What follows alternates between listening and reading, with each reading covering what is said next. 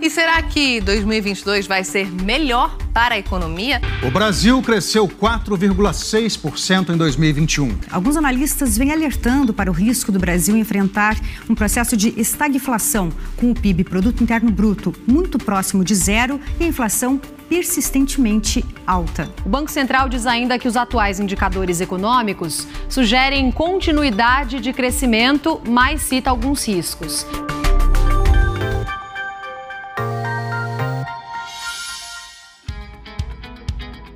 A Fundação da Liberdade Econômica é um centro de pensamento, produção de conhecimento e formação de lideranças políticas que se baseia na defesa do liberalismo econômico e do conservadorismo. Para mais informações, acesse flebrasil.org.br. Olá a todos, eu sou Márcio Coimbra, presidente da Fundação da Liberdade Econômica, e este é mais um episódio do Liberdade em Foco, o podcast da FLE. No nosso podcast de hoje falaremos sobre as perspectivas para 2022. E para tratar do assunto, convidamos o professor Ricardo Caldas, um dos experts da Fundação da Liberdade Econômica. O professor Ricardo é graduado em Economia e mestre em Ciência Política pela UNB, PhD em Relações Internacionais pela University of Kent at Canterbury e realizou pesquisas de pós-doutorado na Columbia University, no Rockefeller Center do Latin American Studies na Harvard University e na Universidade de São Paulo. Foi diretor do CEAN da UNB no período de 2010 a 2014. Professor Ricardo, é uma satisfação enorme recebê-lo aqui mais uma vez no Liberdade em Foco, o podcast da FLE. O prazer é todo meu. Professor, em 2021, o índice de geração de emprego foi estimado em 2,7 milhões de empregos no Brasil. É possível repetir esse número em 2022? Esse número foi um número excepcional obtido em função da Covid em 2020, né? então foi um período de recuperação. O crescimento do PIB foi de 4,6%, acima até do esperado pelo mercado. É, portanto, é, e da mesma forma, a geração de empregos em 2021, 2,7 milhões, realmente também foi acima do esperado pelo mercado. Dificilmente nós repetiremos esses números de 2022, até porque nós temos também, nesse ano, além da questão da inflação, que já vem desde 2020, né, que, que esteve presente em todo o ano de 2021 e que agora perdura e continua em 2022. Então, nós vamos ter um ano certamente com um padrão inflacionário, não só no Brasil, no mundo todo, mas também nós temos um conflito internacional que elevou em muito o preço dos, do barril de petróleo tanto em Londres, né, o petróleo Brent, quanto também é, em Chicago, né, o petróleo WTI, e com isso é, a perspectiva é para combater essa inflação é, justamente é de uma retração econômica. Apesar disso, o Brasil teve um desempenho excepcional nos dois primeiros meses do ano, apesar desse alerta né, de que poderíamos entrar numa recessão, e tivemos nos dois primeiros meses um, uma geração de quase 500 mil empregos, 155 mil empregos em janeiro e 328 mil em fevereiro, que dá em torno de 480, em torno de 480 mil empregos em dois meses, o que é, paradoxalmente, é, a mesma média de 2021 em torno de 240 mil mês, né? que foi o que caracterizou o ano passado. É claro que é difícil manter esse padrão, mas não deixa de ser um padrão surpreendente para um, um país e também para uma economia mundial que está com perspectiva recessiva em 2022. Estima-se que a economia em 2021 cresceu 4,5%. Para 2022, como estão as estimativas e qual o seu prognóstico para o crescimento do Brasil no ano que a gente já está?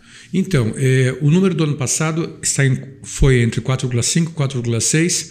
É, Espera-se ainda a revisão do, do, do, do, do IBGE, né? o IBGE, três meses depois, ele dá um número final, né? mas provavelmente foi em torno disso, quer dizer, realmente, como foi dito, é um número bastante acima da média histórica brasileira. Para esse ano de 2022, nós temos diferentes perspectivas. A perspectiva do mercado é uma perspectiva que o PIB cresça em torno de 0,5%. O mercado tem trabalhado com essa base, 0,4%, alguns mais pessimistas 0,3, mas eu diria que no mercado está entre 0,4 e 0,5. A perspectiva do Ministério da Economia era é, para 2022, no último boletim macrofiscal, era de 1,5%. Já a perspectiva do IPEA e do Banco Central para este ano é alguma coisa em torno de 1 e 1,1%, respectivamente. Né? Eu estou, eu pessoalmente estou trabalhando com essa média, estou trabalhando com a expectativa de crescimento da economia brasileira para 2022 em torno de 1%, o que fica entre a média do Ministério da Economia e a média do mercado, que errou, né, como já mencionamos aqui no ano passado, mas que está em torno de 0,4, 0,5. Então eu acredito que vai chegar alguma coisa próxima a 1%. Vai ficar entre zero, certamente vai ficar entre meio e 1%, né? Mas é difícil dizer para qual lado pende mais. Eu acredito que vai pender mais para 1% do que para meio. Mas, professor, no primeiro ano do governo Bolsonaro, nós tivemos um crescimento pífio. No segundo ano, um decrescimento. No terceiro ano, um crescimento que, se nós fizermos uma média com o ano anterior, dá em dois anos também um crescimento pífio, que deve se repetir esse ano. Nós estamos diante de um governo que está crescendo realmente na média de 1% ao ano? Então, é, eu diria que o governo Bolsonaro foi é, atingido por duas, duas situações fora do seu controle, sendo as duas situações internacionais. A primeira, a Covid, que afetou não o Brasil, mas o mundo inteiro. As previsões de crescimento caíram né, naquele ano. Praticamente um ou dois países conseguiram manter o crescimento em 2020, como foi o caso da China, que foi um caso excepcional, que a China já vinha com uma média de crescimento em torno de 6%, mesmo assim ele caiu, e a China é, conseguiu ainda um resultado positivo, foi um dos poucos países, né, em, em torno de 200 países que conseguiram esse resultado. É, em 2021, é, nós tivemos é, a retomada econômica no Brasil e na economia mundial, mas agora já consagrada por esse é, por esse é, espectro, vamos chamar assim, inflacionário, em função do aumento do preço do barril. O preço do barril, em função da recessão de 2020, por causa da Covid, estava em torno de 25 dólares, chegando em alguns contratos futuros a próximo a zero.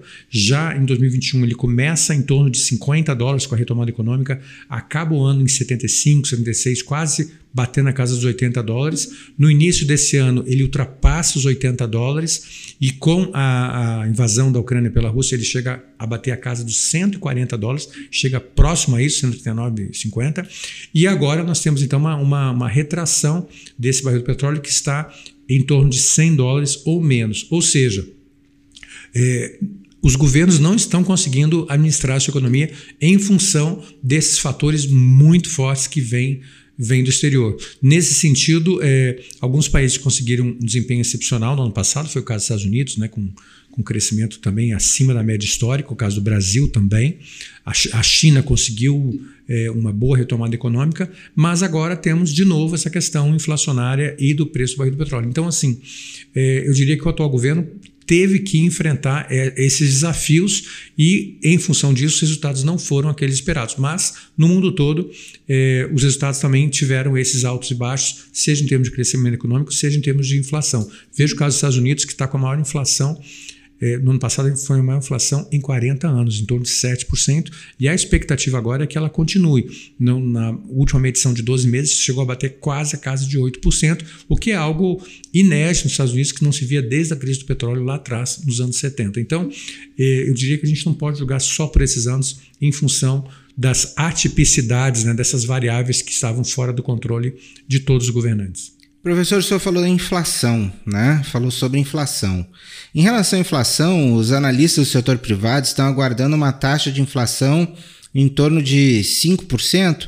Qual a sua avaliação, levando em consideração que tivemos uma inflação recorde no ano passado de mais de 10%. A tendência é cair ou estabilizar no mesmo valor em 2021. E, além de tudo, o brasileiro está voltando a aprender a conviver com a inflação, algo que a gente não via há cerca de 30 anos. Né? Então, a, a questão da inflação é realmente ela é preocupante. Nós tivemos uma, uma inflação acima da média no ano passado, é, em torno de 10%, né, batendo nas duas casas, né, 10,06% é algo que a gente não envia também já há quase uma década. E agora a expectativa é, do setor privado para inflação em 2022 também é elevada. Ela começou em torno de 3, 4% lá atrás, mas o boletim Focus já apresenta nos seus, na, na, sua última tiragem, infelizmente ela foi suspensa em função da greve dos funcionários do Banco Central, mas na última tiragem do, do, da última pesquisa feita pelo Banco Central com os analistas econômicos e financeiros dos grandes bancos, já estava se falando alguma coisa em torno de 6,45. Então essa é a última expectativa. Foram 11 semanas consecutivas de crescimento das expectativas inflacionárias e caso a gente tenha esse número, né, é quase esse, o Boletim Focus volte a ser publicado, eu acredito que os próximos números não ficarão é, abaixo dos 6,5%, podendo chegar a alguma coisa em torno de 7%. Então, eu diria que a expectativa do mercado hoje, realisticamente falando, para 2022 é entre 6,5% e 7% de inflação para o Brasil no momento. Pode ser que mais tarde, mais para frente, né, pra, lá para junho, julho, esse número mude. Mas atualmente as perspectivas que o mercado, o setor privado né, tem trabalhado é dentro dessa faixa de 6,45, último boletim Focus, a 7%, na falta de publicação mais recente do boletim, mas deve estar em torno dessa faixa. A gente sabe que a agricultura brasileira é um dínamo da nossa economia, que a nossa economia é puxada pela agricultura, né? Mas a gente teve aí oscilações durante a pandemia em relação às exportações do agro no Brasil. E aí eu pergunto, professor, para o senhor, qual o setor deve apresentar melhor desempenho em 2022? Serviço, indústria ou agro? Em termos domésticos, eu acredito que o setor de serviços vai continuar sendo o carro-chefe que o setor que representa dois terços do nosso PIB, né, e também apresentou um crescimento excepcional no, em 2021, até em função da Covid em 2020. Ele se recuperou, recuperou muito bem, eu diria até com aumentos acima da inflação. Foi o caso de restaurantes, né, serviços prestados à família, alojamento, é, passagens de avião, né, transportes, né, hotéis. Eles aproveitaram o ano 2021, que foi um ano aquecido, para recompor seus preços e fizeram isso, eu diria até que com muito sucesso. 2022 eles tendem a crescer também, se não carregarem nos preços, né? Porque como nós já falamos, esse ano tende a ser um ano inflacionário, então isso dificulta um pouco o planejamento em termos de preço, mas se o setor de serviços não carregar nos preços, ele tende a ter um excelente desempenho e a indústria também no ano passado teve um desempenho acima do esperado. O ano de 2021, ao contrário de 2020, prejudicou a agricultura por causa da crise hídrica, né? Então ela prejudicou alguns segmentos, em particular é, o segmento de milho e de café, que foram prejudicados pela, pela estiagem, pela má distribuição de chuvas em todo o país. Mas a crise hídrica que já está resolvida, correto? Sim, isso em 2021. Para 2022, nós temos um, um, cenário contrário. A gente tem um cenário de um, de um clima já bem positivo, né? Então, é, o milho, por exemplo, já a produção aumentou em mais de 30%, até recuperando as perdas de 2021. Então, a expectativa é que haja um aumento das exportações das commodities, né, chamado agronegócios, né, que elas continuem em pleno crescimento, como é o caso da soja, o Brasil também está exportando milho. Até surpreendentemente, professor Márcio, o Brasil começou a exportar trigo também, que era algo que estava sempre fazendo parte do nosso item importador, né, da nossa balança importadora, o Brasil conseguiu aumentar sua produção até mesmo de trigo e tem até é, conseguido é, aumentar, é, exportar uma parte da produção, apesar de ser um exportador líquido de trigo. Então, eu diria que em termos de exportações, nós vamos continuar com exportações é, em alto volume, né? Em alto volume, né? E também valor em termos de produtos agrícolas é, e manufaturados é, também que seguem esse padrão, é, é, vem, tem como origem né, o agronegócio. E, claro, não vamos esquecer também dos nossos outros carros-chefes, como por exemplo minério de ferro, e também o Brasil passou a exportar também é, alumínio e outros componentes, né, é, cobre, né, que eram produtos que eram secundários, eles estão também em pleno crescimento. Outros minérios que têm sido a rubrica, né, que tem crescido bastante, de uma maneira bastante expressiva, é, além dos produtos tradicionalmente que nós já exportamos. O Brasil, nesse sentido, tem uma, tem uma pauta né, de exportação, né, tem uma pauta exportadora bastante diversificada, que inclui desde de, de milho é, e açúcar, como foi mencionado, até peças para carros e, e, e, e, foguetes, se for preciso, o Brasil consegue é, é, exportar também alguns propulsores e tal. Então, nesse sentido, é, o Brasil, havendo uma retomada do crescimento econômico mundial, o Brasil consegue atender a esses, é, esses diversos segmentos. Professor, e para encerrar, já que o nosso tempo está terminando, mas é um ponto muito importante, em relação à taxa de juros, o que podemos esperar? Então, é, a taxa de juros já está num patamar alto. O Brasil passou a ser um importador líquido de capitais. Os capitais estão vindo para o Brasil até em função dessas taxas de juros que estão bastante convidativas. Já estamos trabalhando né, com 11,75. A expectativa do mercado é que ela chegue a 12,35. Eu acredito que provavelmente mantidas as atuais condições e até mesmo é, os resultados é, da inflação como foram publicados é, de fevereiro, né, um IPCA bastante elevado, é, eu acredito que ela possa vir a chegar e até mesmo ultrapassar os 13%. Então isso não está descartado, até porque 2022, como nós já mencionamos no início, vai ser um ano de difícil combate da da inflação em função de fatores externos, como o preço do, do barril de petróleo, entre outros. Né? Mas isso, isso tudo vai pressionar os preços. Do lado positivo, em contraposição ao que eu estou dizendo, o, que, o grande destaque, a grande surpresa de 2022 até agora, pelo menos até abril, é a queda do dólar. Né? Nós vimos o dólar chegando a 5,6, é, batendo ali na casa dos 5,7, e agora nós temos uma queda é, entre 20% e 30% desse valor, né, com o dólar chegando a 4,7%, que é algo inédito, né, que não se via já há quase dois anos. Então, realmente é surpreendente esse valor e isso facilita um pouco em termos de importações, então ele dá um pouco de, de alívio né, aos importadores, na medida em que um dólar mais forte, naturalmente, torna as nossas exportações, as nossas importações, perdão, mais baratas. Puxa, professor, muito obrigado. É sempre tão importante conversar com o senhor, especialmente sobre a gente falar, quando a gente fala sobre economia, né?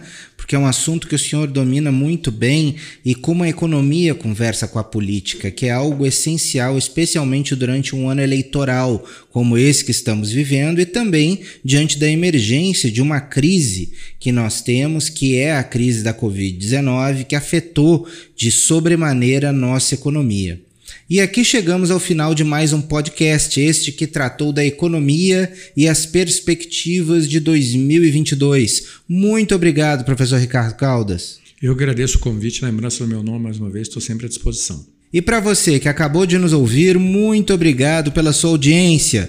Para mais informações, acesse o nosso site flebrasil.org.br e siga as nossas redes sociais no Facebook e Instagram, arroba FLE Econômica e no Twitter, arroba FLE Brasil.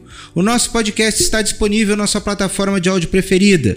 Você também pode seguir o nosso podcast no Spotify, no Amazon, assinar no Apple Podcasts e se inscrever no Google Podcasts ou no Castbox e também favoritar no Deezer. Desse modo, você receberá uma notificação sempre que um novo episódio for ao ar.